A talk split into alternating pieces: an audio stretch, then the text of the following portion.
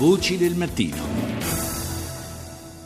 In Etiopia cominciano ad emergere le prime indicazioni per quanto riguarda i risultati delle elezioni di domenica scorsa, le prime dopo la morte dello storico leader nazionale Meles Zenawi, al potere per ventuno anni. I dati definitivi non saranno annunciati prima del ventidue giugno, ma possiamo ben dire che non c'è da attendersi delle sorprese. Ne parliamo con un esperto della regione, Emilio Ernesto Manfredi. Buongiorno. Eh, buongiorno a tutti voi. Il partito di governo, il Fronte Democratico Rivoluzionario del Popolo del premier Aile Marianne Desalegna, avrebbe ottenuto, si dice, addirittura tutti i seggi in Parlamento, forse lasciandone uno all'opposizione. Un plebiscito che, come eh, quasi sempre i plebisciti, suscita qualche, qualche dubbio, qualche perplessità. Ma sì, questa non è una storia nuova, eh, già nel duemiladieci, nelle ultime elezioni, eh, quando Zenawi era ancora vivo, il partito al potere eh, vinse con il novantanove virgola cinque per cento delle preferenze.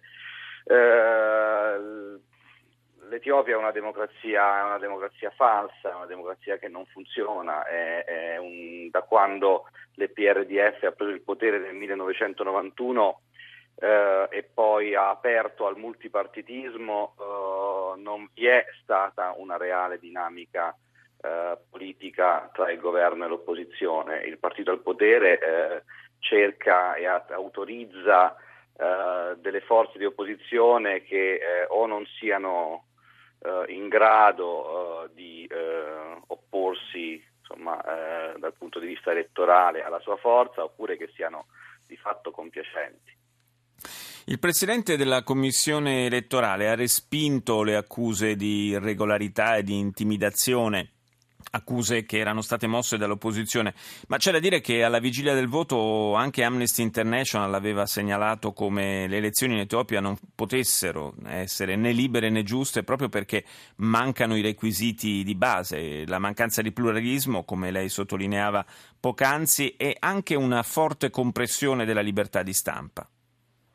Sì, eh, questo è, tutto ciò è vero purtroppo.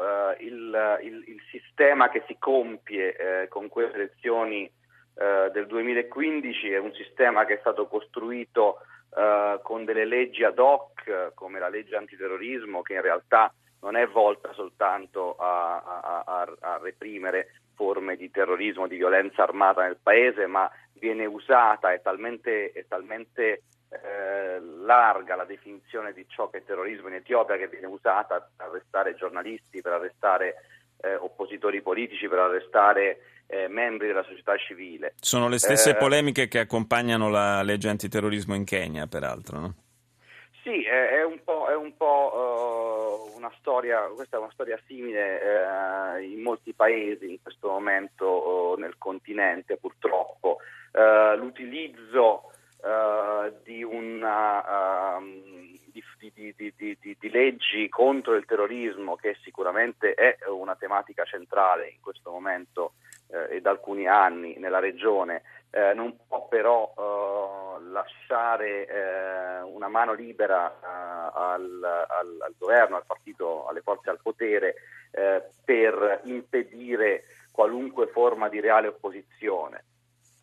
E nel frattempo l'Etiopia è uno di quei paesi dai quali i giovani scappano, ne abbiamo anche parlato di recente, proprio per mancanza di prospettive eh, sia da un punto di vista eh, lavorativo, diciamo economico, sia anche da un punto di vista politico e sociale. Io ringrazio Emilio Ernesto Manfredi per essere stato nostro ospite stamani.